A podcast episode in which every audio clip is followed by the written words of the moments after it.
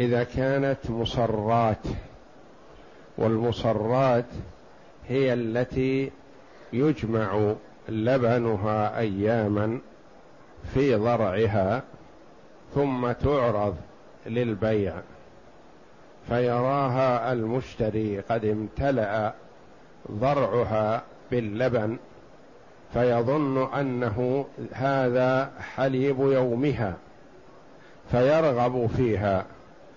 فإذا حلبها في اليوم الأول وجد الحليب كثير. في اليوم الثاني يقل ويكون قليلا. وفي اليوم الثالث مثله. فيكون في هذه الحال مخدوع في التصريه فيحرم على المرء أن يغش أخاه المسلم. لأن النبي صلى الله عليه وسلم قال من غش فليس منا. وفي رواية من غشنا فليس منا.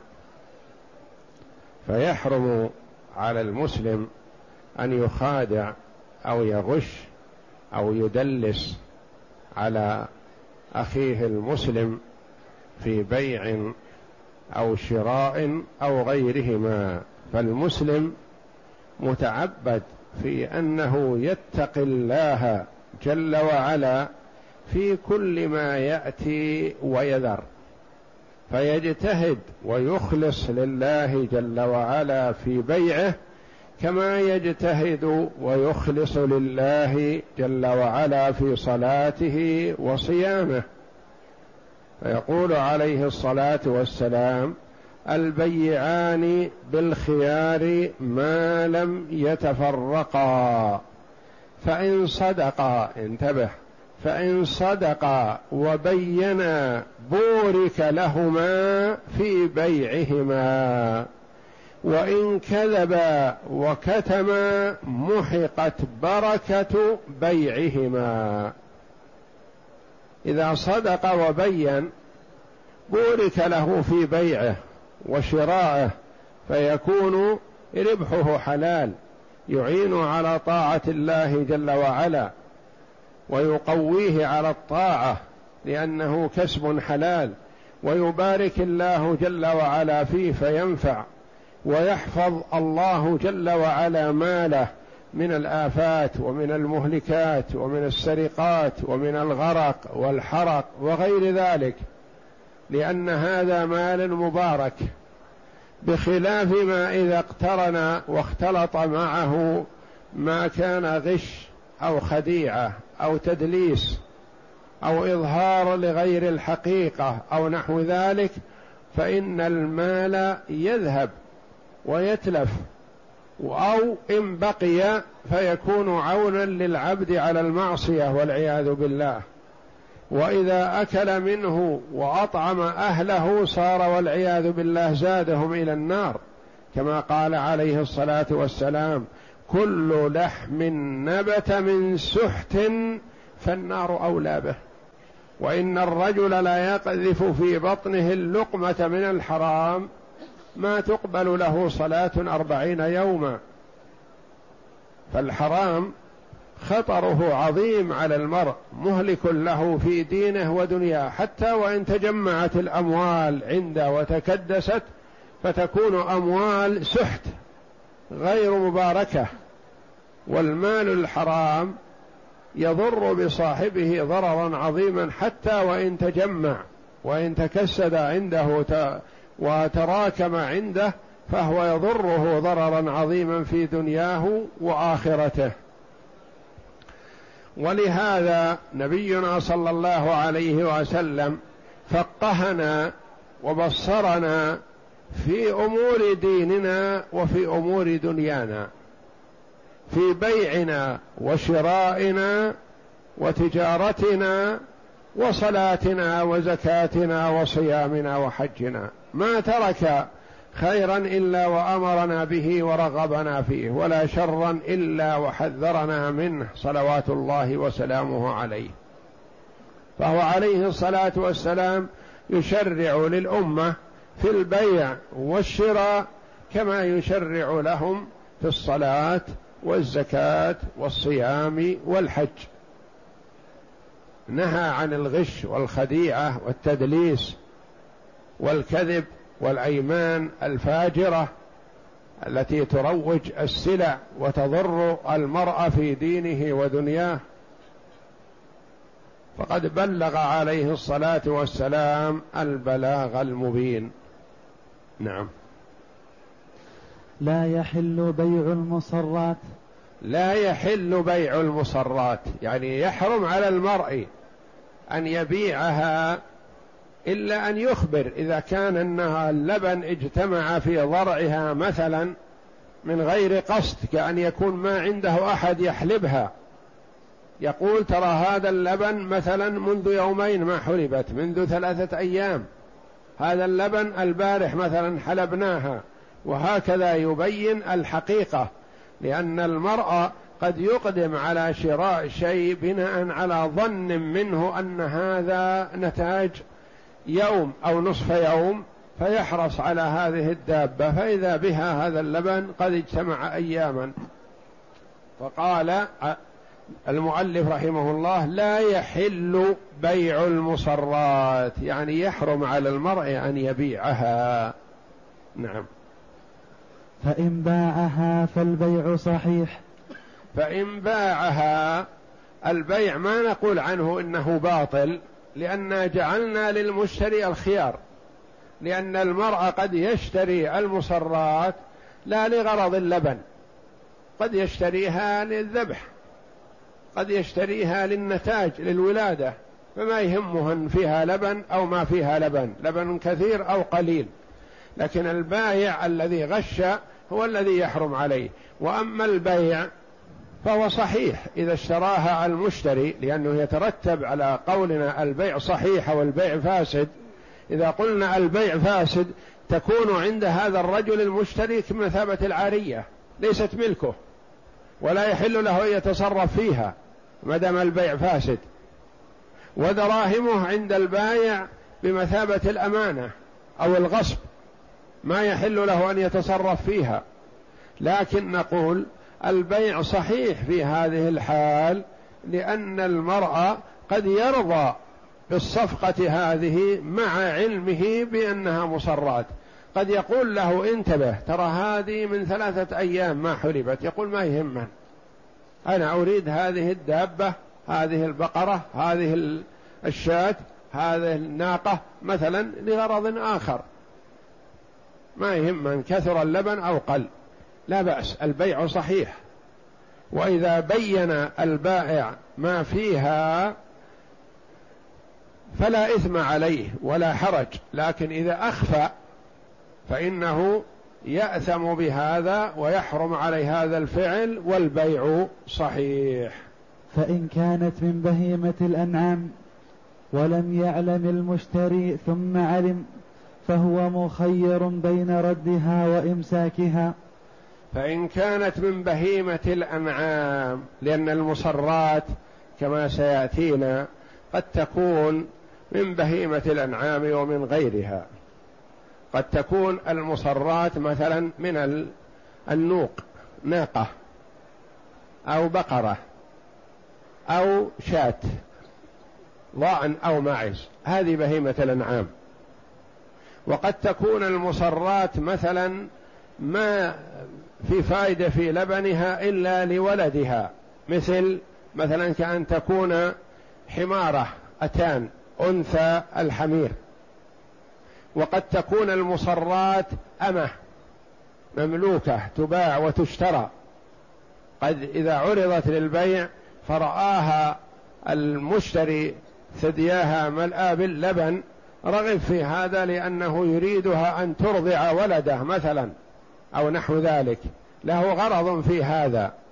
فإذا بها قد اجتمع لبنها منذ فترة ما رضع فيؤثر هذا. فيقول المؤلف رحمه الله فإن كانت يعني المصرات من بهيمة الأنعام فلها حكم لأن لبنها مقصود. وإن كانت من غير بهيمة الأنعام فسيأتي إن شاء الله. يقول ولم يعلم المشتري فهم منه أنه إذا علم المشتري أنها مصرات فلا بأس ولا خيار له. قال انتبه يا أخي ترى هذه الشاة أو هذه البقرة منذ ثلاثة أيام ما حلبت لأني ما عندي أحد يحلبها وأنا ما أعرف. وهذا اللبن انتبه تراه مجتمع منذ يومين أو ثلاثة أيام. هذا لا خيار له لأنه أقدم على بصيرة. وإنما قال فإن كانت من بهيمة الأنعام ولم يعلم المشتري بأنها مصرات ثم علم فهو مخير. يقول الشرع لك الخيار. انظر احلبها في اليوم الأول هذا الذي فيها مثلا. ثم احلبها في اليوم الثاني لأنه قد لا تكون مصرات. لكن تغير عليها المراح تغير عليها الطعام تغير عليها الماء ونحو ذلك فقل لبنها أو زاد لك الخيار مدة أوسع. اليوم الثالث كذلك. إذا في اليوم الثالث رأيت لبنها أقل من اليوم الأول بكثير فلم تقنع به فأنت بالخيار. إن شئت ردها. بعد التأكد. علمت أنها مصرات فلك الخيار حينئذ. فهو فمن ابتاعها نعم. فهو مخير بين ردها وإمساكها يعني يمسكها ولا أرش له. لا يجوز له أن يقول مثلا هذه الشاة مصرات وأنا اشتريتها بخمسمائة. أريد أن تنقص من قيمتها مثلا خمسين ريال وإلا أردها عليك. هذا ما يجوز له. إما أمسكها بقيمتها وإلا ردها على صاحبها. لأنه ما في أرش هذا.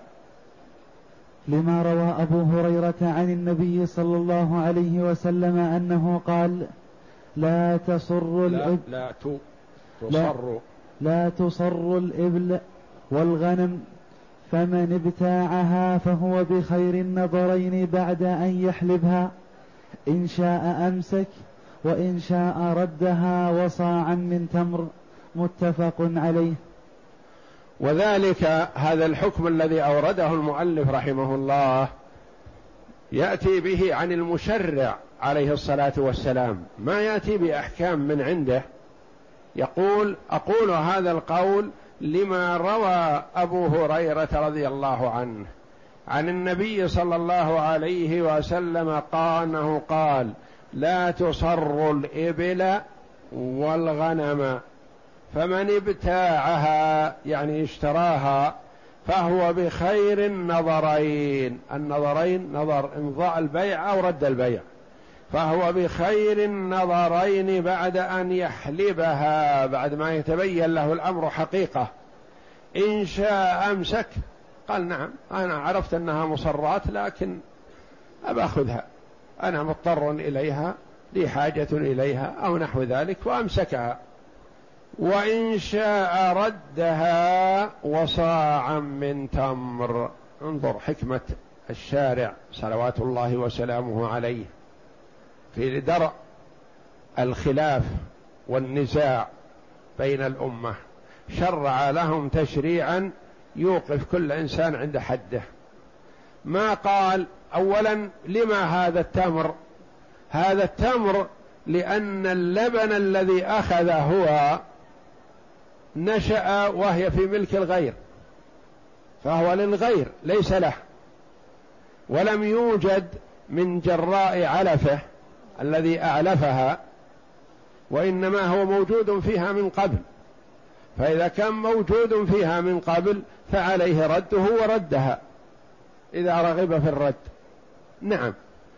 الحليب إذا بقي ثلاثة أيام تضرر وفسد. يقال اشربه أيها المشتري. اشربه في اليوم الأول وفي اليوم الثاني وفي اليوم الثالث. مثلا. تبين لك أنها مصرات.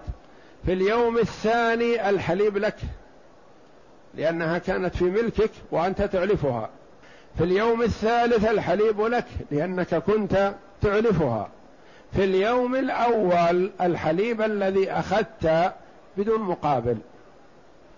أنت رددت الآن البضاعة فمعناه أنك أخذت حليب الحليب الموجود في ضرعها بدون مقابل. هذا المقابل قد القاعدة الشرعية أن الرد إذا رد المرء يرد المثل. ما تيسر المثل يرد القيمة. الحليب بالنسبة للمثل مجهول. قد يقول البائع الحليب فيها خمسة كيلو ويقول المشتري الحليب فيها كيلو نصف. قد يقول البائع الحليب الذي فيها يساوي خمسة عشر ريال. قد يقول المشتري الحليب اللي فيها ما يساوي خمسة أريل فيوجد النزاع. فحسمه الشارع المشرع صلوات الله وسلامه عليه قال ردها وصاعا من تمر. الناقة يردها وصاعا من تمر. البقرة يردها وصاعا من تمر. الشاة يردها وصاعا من تمر. العنز يردها وصاعا من تمر. سواء كان حليبها الذي أخذ مصرات عشر كيلو أو خمسة عشر كيلو مثلا إذا كانت ناقة حلوب أو نصف كيلو من عنز ضعيفة. قال يرده صاعا من تمر. حسما للنزاع وإنهاء للإشكال بينهم. أنت ترغب في ردها ردها وصاعا من تمر. أنت ترغب امسكها امسكها هي شاتك أو بقرتك أو ناقتك. وإن شاء ردها وصاعا من تمر. الحليب ما ينضبط يقال مثله. وأنواع الحليب تتفاوت. وقد يرد عليه حليب لو قلنا يرد عليه مثله يرد عليه حليب فاسد يهلكه ويهلك أهله. يكون توغر صدره عليه فيقول اشتري له حليب فاسد واعطيه إياه. فحسم المصطفى صلى الله عليه وسلم هذا. وأشبه شيء في الحليب هو التمر لأن الحليب يشرب ويستفاد منه غذاء حار وبارد. ويقلب إلى أمور أخرى مثلا لكنه لا يحتاج إلى مؤونة وكلفة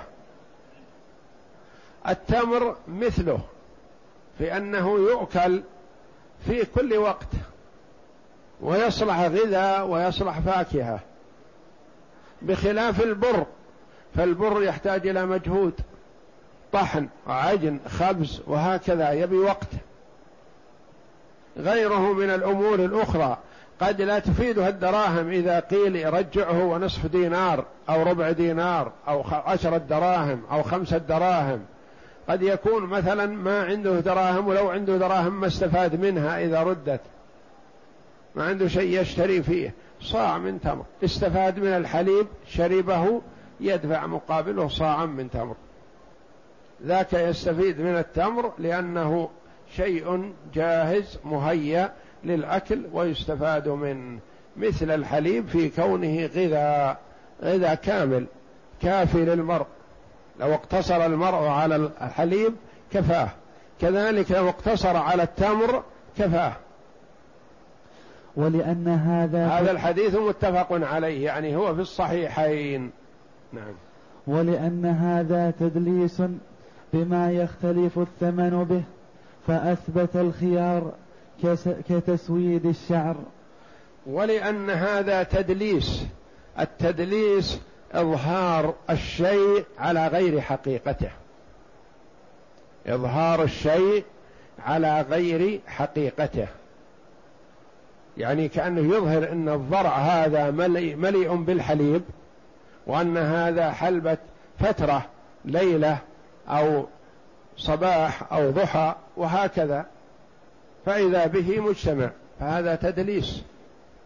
بما يختلف الثمن به أول ما يجي المشتري للحلوب ينظر إلى ضرعها. شوف وفي حليب يستاهل اشتراها ورغب فيها. ما فيها حليب يبحث عن غيرها. فهو لا وجد الشاة اللي فيها حليب كثير دفع قيمة أكثر. وجاد بالقيمة أو وجد ناقة مثلا فيها حليب كثير جاد بالدراهم. بخلاف ما إذا وجدها ما فيها إلا قليل ما يجود بالدراهم. يبخل بها إن تيسرت رخيصة ولا بلياه بما يختلف الثمن به فأثبت الخيار. ثبت له بهذا الخيار لأنه مغشوش والإسلام يراعي حال البائع كما يراعي حال المشتري. لا يريد من البائع أن يغش المشتري ولا يريد من المشتري أن يغش البائع بأن يدفع له ثمنا مغشوش أو مزور. فأثبت الخيار قال كتسويد الشعر. تسويد الشعر تدليس. يعني الأمة إذا عرضت للبيع مثلا وفي رأسها شعر أبيض وشعر أسود مثلا عرفت على حقيقتها. لكن إذا سود الأبيض وعرضت ظن المشتري أنها شابة فرغب فيها واشتراها بالثمن الغالي. ولو كشف له عن حقيقتها ما رغب فيها. لا هي عجوز ما يريدها وإنما يريد شابة. فرأى الشعر أسود فجاد بالثمن. هذا تدليس لا يجوز. ولهذا نهى النبي صلى الله عليه وسلم الرجال والنساء عموما عن تغيير الشيب بالسواد لأن فيه شيء من الغش لأن المرأة قد يراها أو يرسل من يراها الرجل فيرى شعرها أسود مثلا فيظن أنها شابة فيقدم على خطبتها والزواج بها. فإذا بها لما تبين له الأمر إذا هي مغير شعرها بسواد كبيرة السن وموهت عليه بهذا. كذلك الرجل قد يخطب المرأة فتراه أو ترسل من يراه فترى لحيته وشعره أسود فتظن أنه شاب فتوافق على الزواج به فإذا هو قد غير. فلذا قال النبي صلى الله عليه وسلم لما جيء له بأبي قحافة والد أبي بكر الصديق يوم يوم فتح مكة. لأن أبا بكر رضي الله عنه هاجر مع النبي صلى الله عليه وسلم وأبوه كان موجود كان بمكة. فجيء بأبي قحافة ورأسه ولحيته كالثغامة بياضا. رأسه ولحيته بيضاء. فقال عليه الصلاة والسلام غيروا هذا يعني تغيير الشيء مستحب. غيروا هذا وجنبوه السواد. وقال عليه الصلاة والسلام إن أحسن ما غيرتم به هذا الشيب الحنى والكتم. فتغيير الشيب مطلوب مستحب. لكن لا يغيره بالسواد فيكون في غش أو تدليس. وإنما يغيره بغير السواد. التغيير يكون بواحد من ثلاثة مثلا. بالحنة أو بالحنة والكتم أو بالزعفران. فقال عليه الصلاة والسلام إن أحسن ما غيرتم به هذا الشيب الحنة والكتم. ومر به رجل وقد غير لحيته بالحنة. فقال ما أحسن هذا؟ ثم مر به آخر قد غير بالحنة والكتم. والكتم يسمى الحنة الأسود. إذا خلط مع الحنة العادي خرج لهما لون مناسب. ليس أسود وليس كلون الحنة. فلما مر به الرجل الآخر قد غير بالحنة والكتم قال هذا أحسن من ذاك. الحنة والكتم. فلما مر به آخر ثالث غير بالزعفران قال هذا أحسن منهما. فتغيير الشيب بالحنة والكتم حسن. إذا لأنه إذا خلطا خرج لهما لون مناسب. وليس في هذا غش لأن هذا فيه تحسين ومظهر حسن وليس فيه غش لأنه بين. فالشاهد عندنا تسويد شعر الجارية يعتبر تدليس وإنما إذا أريد بيعها تعرض كما هي على طبيعتها وعلى حقيقتها. قال أبو الخطاب متى علم التصرية فله الخيار لأنه علم سبب الرد فملكه كما لو علم العيب. وقال القاضي لا يثبت له الرد إلا عند انقضاء ثلاثة أيام لأن اللبن قد يختلف لاختلاف المكان وتغيير العلف فإذا مضت الثلاثة بانت التصرية ويثبت الخيار على الفور. وقال, وقال أبو الخطاب متى علم التصرية فله الخيار. وقال القاضي لا يثبت له الخيار إلا عند انقضاء ثلاثة أيام. هذان إمامان من أئمة الحنابلة رحمة الله عليهما. يقول أبو الخطاب متى نسأل أبا الخطاب متى يسغ الرد؟ قال إذا تبين أن فيها تصريح. ساقها معه إلى بيته فلمس ضرعها فقال له أحد العارفين هذه مصرات. فردها وذهب يبحث عن صاحبه وردها عليه. يقول إذا علم نعم يقول يصح. إذا علم أن فيها تصرية يردها متى شاء لو ولو لم يحلبها. إذا فعل هذا يسلم حتى من صاع التمر ما يرد معها شيء. ما دام علم أن فيها تصريح يقول لا أريدها. وقال القاضي أبو يعلى لا ما نجعل له الخيار اليوم الأول من أيام البيع ولا اليوم الثاني وإنما نجعل له في اليوم الثالث. يقول قد يقال فيها تصرية فإذا ما فيها تصرية قد يحلبها في اليوم الأول فيملأ الإنى منها. ثم يحلبها في اليوم الثاني فإذا هو النصف. فيحلبها في اليوم الثالث فإذا هو ثلاثة الأرباع أو أربعة الأخماس. ما نقص عن اليوم الأول إلا شيء يسير. يقول لا ينتظر حتى يحلبها ثلاثة أيام. لأن الدابة قد يتغير لبنها قلة وكثرة بسبب العلف. كانت مثلا تأكل علف أخضر وأشياء مثلا مدرة للحليب. ثم أعطيت غيره مثلا فيقل لبنها. قد يختلف لبنها باختلاف المكان الذي توضع فيه. قد تكون في مكان متعب فيقل اللبن. تكون في مكان مريح يكثر اللبن. فيقول القاضي أبو يعلى لا لا نجعل له الرد حتى يتبين الأمر حقيقة. ونتيجة الخلاف بينهم أبو الخطاب يقول إذا علمت أنها مصرات ردها ولو بعد ساعة. القاضي أبو يعلى يقول لا ما يسوغ لك أن تردها.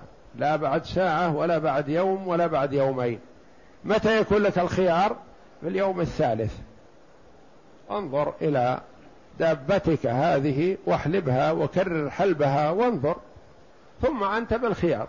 وقت الخيار لك بعد اليوم الثالث تكون تستقر وقال ابن أبي وقال ابن أبي موسى إذا علم تصرية فلا أن رسول الله صلى الله عليه وسلم قال من اشترى مصرات فهو فيها بالخيار ثلاثة أيام.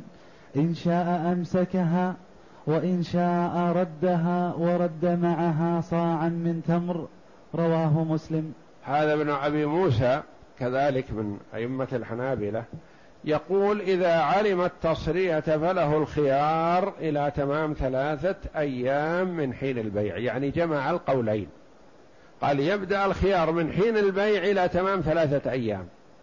وافق يعني جمع قوليهما واستدل بهذا الحديث الذي رواه مسلم فهو في الصحيح. قال من اشترى مصرات فهو فيها بالخيار ثلاثة أيام ردها بعد ساعة أو ساعتين أو بعد يوم أو بعد يومين أو بعد ثلاثة أيام ثم خلاص ينتهي مدة خياره. فهو بالخيار ثلاثة أيام إن شاء أمسكها وإن شاء ردها ورد معها صاعا من تمر رواه مسلم. فصل. ويلزمه مع ردها صاع من تمر بدلا عن اللبن بدلا عن اللبن الموجود حال العقد للخبر. للخبر يعني الحديث المتقدم الحديث المتفق عليه الأول حديث أبي هريرة والحديث الثاني كذلك عن أبي هريرة رضي الله عنه آه الذي في صحيح مسلم الأول في الصحيحين والثاني في صحيح مسلم. ردها ورد معها صاعا من تمر مقابل الحليب واللبن الذي اشترى الدابة وهو في ضرعها.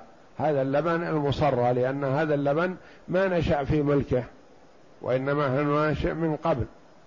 نعم. ويكون جيدا غير معيب لأنه واجب بإطلاق الشرع. فأشبه الواجب ب... فأشبه الواجب في الفطرة. ويكون جيدا غير معيب يعني هذا الصاع التمر ما يكون من الفاخر ولا يكون من الردي. يقول غشا أنا أعطيه صاع تمر ردي. نقول لا. الأمور المطلقة في الشرع ينظر فيها المعتدل. ما يقبل منك الردي ولا تلزم بأن ترد من النوع الفاخر الجيد. لأن صاع التمر يتفاوت صاع التمر مثلا قد تكون قيمته ثلاثون وأربعون ريال مثلا. وقد يكون صاع التمر قيمته خمسة أريل فيكون من الوسط المجزئ في الفطرة. ما يتخير الردي ما يقبله البائع والجيد الفاخر ما يلزم به المشتري يقال رد له من النوع الفاخر. نعم. نعم. وإن ردها قبل حلبها لم يلزمه شيء لأنه بدل اللبن ولم يأخذه. وإن ردها قبل حلبها علم أو اطلع عليها صاحب صنف وقال هذه مسرات قال خلاص رسالة مسرات ما أريده. فردها فلا يلزمه أن يقال ردها ورد معها صاعا من تمر لأن صاع التمر مقابل الحليب الذي حلب فيرد الصاع التمر. أما إذا لم يحلبها فلا يلزمه شيء. نعم. وإن ردها بعد حلبها ولبنها موجود غير متغير ففيه وجهان. أحدهما يرد ولا شيء عليه لأنه بحاله لا عيب فيه والثاني عليه صاع تمر. وإن ردها بعد حلبها حينما حلبها تبين له أنها مصرات بسبب من الأسباب التي وجدت مثلا. قال دعوا الحليب هذا في الإناء ونذهب بالدابة إلى صاحبها الذي اشتريناها منه ونرده عليه ونرد عليه الحليب. فهذا فيه وجهان. أحدها أنه له رد الحليب ما دام حلبه يرده وهو ما انتفع بشيء ولا يرد تمرا. الرأي الآخر الوجه الآخر أنه لا. ذاك ما يلزمه أن يقبل الحليب. يقول أنا بعت عليك شاة الحليب في ضرعها. فهذا الحليب أنت حلبت فأنا ما أريده. وتعطيني مقابلها الذي حدده الرسول صلى الله عليه وسلم وهو صاع من تمر. ففيه وجهان. نعم. ولا يلزم البائع قبول اللبن لأنه يسوغ إليه لأن لأنه يسرع إليه التغير ما يلزم البائع أن يقبل الحليب. يقول ما أريد أنا حليب. أنا بعت عليك شاة حليبها في ضرعها. فأنت حلبت هذا الحليب فاشربه وأعطني ما حدد لي الرسول صلى الله عليه وسلم وهو صاع من تمر. نعم. وكونه في الضرع أحفظ له. فإن تغير اللبن فعليه التمر. ولا يلزم فإن تغير اللبن يعني حلبها في الصباح وتركه إلى العصر مثلا والحليب قد تغير فلا يقبله البايع وإنما يلزم المشتري أن يرده وصاعا من تمر ويكون نفسه هو الذي أتلف هذا الحليب على نفسه بتركه. نعم. ولا يلزم البائع قبول اللبن لتغيره. وقال القاضي يلزمه قبوله لأن النقص فيه حصل باستعلام المبيع. يقول القاضي يلزمه لأنه هو المتسبب هو الأصل الأول الذي غش وهذا الحليب حليبه فيأخذه ولو تغير.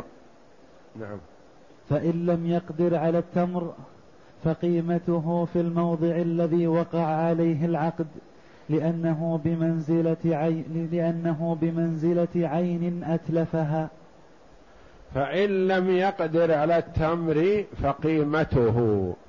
يعني ما كان البيع في مكان ما فيه تمر قيمة صاع التمر في المكان الذي حصل فيه البيع. لأنه بمنزلة عين أتلفها يعني كأنه مطالب بصاع من تمر وما عنده تمر. فيدفع قيمة هذا التمر بمكان البيع. والله أعلم. وصلى الله وسلم وبارك على عبده ورسول نبينا محمد وعلى آله وصحبه أجمعين.